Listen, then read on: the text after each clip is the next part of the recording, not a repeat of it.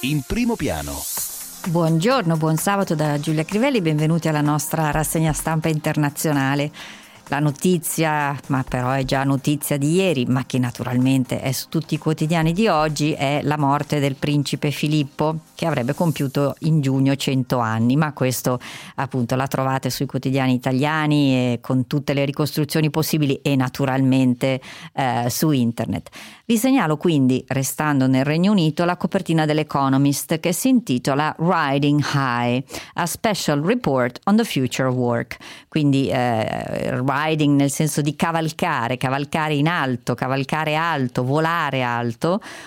c'è all'interno tutta un'analisi del futuro del lavoro. L'illustrazione eh, è quella giostra, eh, quella dei Luna Park che si chiama in modo non finissimo calci nel lato B, credo che più o meno tutti l'abbiamo, più o meno l'abbiamo sperimentata, quella dove appunto eh, da fili lunghi pendono dei seggiolini e si può cercare di raggiungere il seggiolino di fronte, ma il tema è un po' appunto di una nuova giostra, di un nuovo modo di lavorare. Su questi seggiolini nell'illustrazione dell'Economist ci sono un fattorino con un pacco eh, che chiaramente richiama al, al grande grande boom dell'e-commerce, ma c'è una persona che lavora col laptop sulle sue ginocchia, c'è un medico con la mascherina e con anche lui in mano un device. Insomma, è eh, appunto, sappiamo tutti, questa pandemia ha cambiato per tutta la durata della pandemia le modalità di lavoro e tante cose probabilmente in misura che andrà un po' eh, trovata da tutte le aziende, da tutti i paesi, eh, continuerà a cambiare il modo in cui lavoriamo e eh, ci saranno eh, molti eh, traslochi e cambiamenti di eh, eh, densità eh, negli uffici e nelle zone delle città tradizionalmente più popolate da persone che lavorano che non dalle, nelle zone residenziali. E poi ci sarà anche il grande tema naturalmente dei traslochi. E so che poi eh, dopo di noi eh, ci, ci, sarà anche Alessandra Tedesco con i suoi libri, la nostra cacciatrice di libri, però lei parla soprattutto di romanzi, allora approfitto perché forse molti, a molti di voi sarà capitato di traslocare o di fare degli aggiustamenti in questo periodo, un libro delizioso, un saggio in italiano, facciamo questa piccola eccezione, magari chissà verrà tradotto in inglese, che si intitola Il trasloco felice, l'autrice è Ludovica Amat e il, l'editore scrittore Enrico Damiani, appunto qualsiasi tipo di, eh, di traslochi, la, l'autrice ha traslocato decine di volte sia per lavoro che per, eh, che, che per motivi personali. A proposito di settimanali, facciamo invece un salto in Germania. La copertina dei Spiegel è intitolata di Hoffnung stimmt zuletzt, cioè diciamo la speranza è l'ultima a morire. Eh, questo è un, un, tema, viene affrontato sì eh, il tema dei grandi cambiamenti durante la pandemia, ma eh, è anche una, eh, un reminder, un modo per ricordare a tutti che eh, nonostante le tante guerre che sono ancora in corso nel mondo, le crisi economiche e naturalmente le malattie, eh, comunque, eh, se si vanno a vedere gli indicatori, diciamo, degli ultimi 100 anni, ma si può andare indietro quanto si vuole, comunque ci sono sempre dei piccoli miglioramenti. E del resto sappiamo il caso eh, vaccini, quanto ci ha eh, insegnato sulla, eh, sulle nuove capacità di ricerca e di, eh, in, nel campo dei vaccini. E tra l'altro si ipotizza, per esempio, lo fa Spiegel, ma l'hanno fatto anche molte altre riviste scientifiche nei mesi scorsi, che questo eh, grande sforzo sul uh, virus che provoca il Covid abbia anche dei riflessi positivi uh, per la ricerca di vaccini contro antivirus, altri virus che non hanno ancora oggi un vaccino, uno su tutti naturalmente uh, il virus dell'HIV che causa l'AIDS. Ma eh, per alleggerire un po' vi segnalo dal Shanghai Daily, a proposito però sempre di tecnologia e di ricerca, questa notizia molto curiosa. Eh, Shanghai, Shanghai, Daily è un quotidiano in inglese pubblicato appunto a Shanghai eh, che parla di questo Alpha Dog ed è un, un, uh, un cane che è però un robot e quindi è, è stato appena messo a punto e presentato, è ancora un po' un prototipo, però intanto un po' come erano i Tamagotchi di tanti anni fa, chi non è più giovanissimo se li ricorda, quei pupazzetti che andavano eh, curati perché sennò emettevano dei suoni sgradevoli, questo Alpha Dog appunto ha, eh, emette alcuni suoni, può essere portato fuori a camminare e scrive Shanghai, Shanghai Daily, eh, questo, questa, questo piccolo robot canino unisce le due passioni eh, cinesi degli ultimi mesi ma anche degli ultimi anni, cioè l'aumento dei pet, degli animali da compagnia e naturalmente il, ehm, la capacità e anche la passione per la tecnologia. Sappiamo quanto vengano usati eh, nel, nel, in Cina eh, l'e-commerce, i pagamenti elettronici, insomma c'è, una, c'è, un grande, c'è, un grande, desiderio di tecnologia e anche nel loro caso, benché eh, i lockdown siano durati molto meno in Cina, perché già aprile-maggio dello scorso anno eh, si ricominciava ad aprire tutto, pur se gradualmente, anche appunto se i lockdown sono durati meno, sono sicuramente stati anche lì un'ulteriore spinta alla, all'uso del, degli strumenti digitali. Ecco, c'è un altro tema e in qualche modo si lega al ruolo che comunque ha la tecnologia e eh, negli algoritmi eh, nelle, nelle, nostre vite quotidiane e, eh, ed è la vicenda di eh, Archegos Capital Management. Voi avrete seguito una decina di giorni fa questo, eh, questo hedge fund che poi in realtà hedge fund per modo di dire comunque diciamo un fondo speculativo che ha perso eh, molti soldi e soprattutto ha perso soldi una banca, il Credit Suisse, e quindi la Neue Zürcher Zeitung, un quotidiano di Zurigo,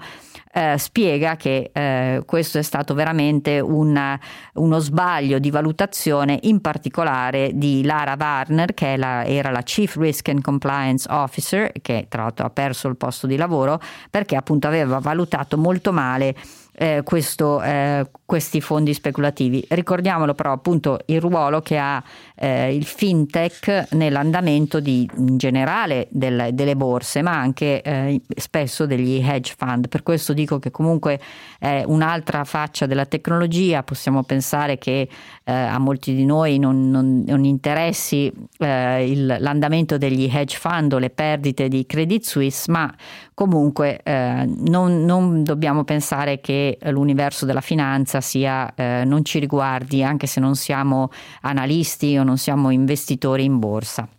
A proposito invece di un altro tema che eh, viene discusso sempre più spesso in molti paesi. Abbiamo ricordato a Effetto Mondo un paio di settimane fa che eh, la Spagna aveva varato una legge sul fine vita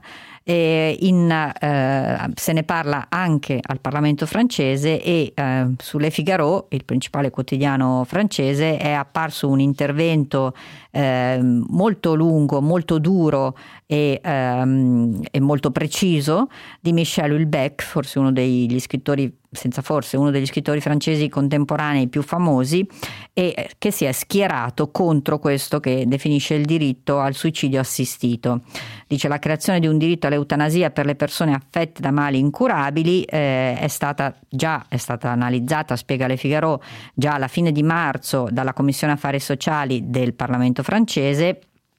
ci sarà un dibattito, ci sono già 3.000 emendamenti depositati e uh, scrive, uh, ha scritto Hulbeck in questa lettera aperta, in questo intervento, uh, nessuno ha voglia di morire, nessuno ha voglia di soffrire, ma soprattutto si può, si può, a suo parere, eliminare la sofferenza, cioè ci devono essere delle, delle, delle vie, delle strade che passano per la medicina palliativa. Io non so, non, non, non è questo lo spazio per ragionare su questo tema, ognuno avrà sicuramente una sua, una sua opinione, ma soprattutto forse bisognerebbe che a parlare fossero solo le persone che in queste situazioni si sono trovate o che hanno avuto eh, parenti o amici appunto in una situazione di tale sofferenza da, da voler chiedere il suicidio assistito. A proposito invece di grandi leggi e di grandi cambiamenti, torniamo in Spagna perché eh, abbiamo detto della legge sull'eutanasia, ma questa settimana eh, la Camera dei Deputati ha approvato anche la prima legge, vera e propria legge sul cambiamento climatico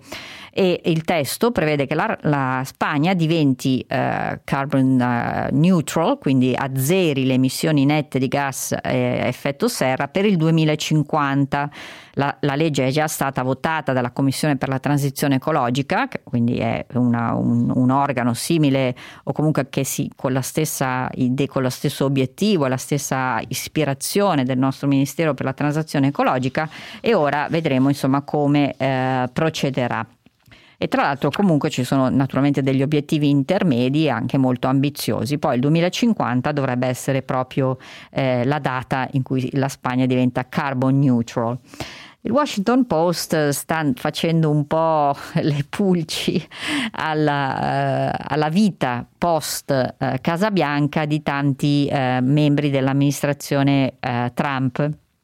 E ha spiegato che persino l'ex ministro della giustizia William Barr non ha ancora trovato una nuova sistemazione. Eh, l'ex capo della diplomazia, invece Mike Pompeo, che era stato anche direttore della CIA, eh, è entrato nel think tank conservatore Hudson Institute, nell'American Center for Law and Justice ed è anche diventato oh, opinionista di Fox News. Però tanti altri eh, appunto non hanno ancora una, un non hanno, forse avevano un piano B ma non sono riusciti a realizzarlo o stanno ancora lavorando al loro piano B. C'è un tema che è quello dei profughi e dei rifugiati, se ne dovrebbe occupare uh, la, l'UNHCR, cioè il, la, l'Alto Commissariato delle Nazioni Unite per i rifugiati, ma eh, come sappiamo quando vediamo le foto dei campi profughi eh, sicuramente eh, c'è molto da fare. E Al Jazeera ha spiegato che oltre 400.000 profughi e rifugiati da due giorni saranno, sono senza un posto dove andare. Infatti due settimane fa il governo del Kenya aveva posto un ultimatum all'UNHCR per chiudere questi due campi profughi di Dadaab e Kakuma e eh, che ospitano soprattutto eh, profughi dal sud del Sudan e eh, anche però profughi ven- che, vengono anche che vengono anche dall'Etiopia, Tanzania, Burundi, Uganda e altri paesi dell'Africa. Questo tema dei campi profughi, eh, quando li abbiamo alle porte dell'Europa, forse eh, gli dedichiamo un pochino, ma appena un pochino di attenzione in più, ma se sono come in questo caso in Africa, sempre meno attenzione e vedremo perché appunto non a caso ne ha parlato Al Jazeera, non ne hanno certo parlato i telegiornali o i, uh, o i, i media europei. Ultimissima segnalazione perché questo è un tema secondo me dirompente. Eh, Joe Biden sta facendo, eh, almeno negli, sta delineando, almeno a livello di obiettivi, veramente una, un, uno scenario molto diverso per eh, il ruolo degli Stati Uniti e eh, secondo Financial Times l'amministrazione Biden avrebbe proposto un, un nuovo modello per tassare le multinazionali che prevede il pagamento di imposta ai governi nazionali sulla base delle vendite realizzate in ogni paese questo tema dell'equità, ehm, eh, del, della eh, omogeneità eh, dei regimi fiscali tra paesi che comunque sono concorrenti è un tema che in Europa è, è, stato molto discusso. Sappiamo per esempio che in Irlanda c'è una tassazione molto favorevole, ma non soltanto. Ci sono moltissime aziende che hanno sede per esempio in Olanda. Questa sarebbe effettivamente una grande svolta. Ci vuole un accordo veramente globale. E intanto Janet Yellen, governatore della Federal Reserve, governatrice della Federal Reserve, e Joe Biden hanno eh, lanciato l'idea. Vedremo nei prossimi mesi come, eh, come continuerà la discussione su questo tema. Era l'ultima segnalazione per oggi. Ancora un buon sabato da Giulia Crivelli.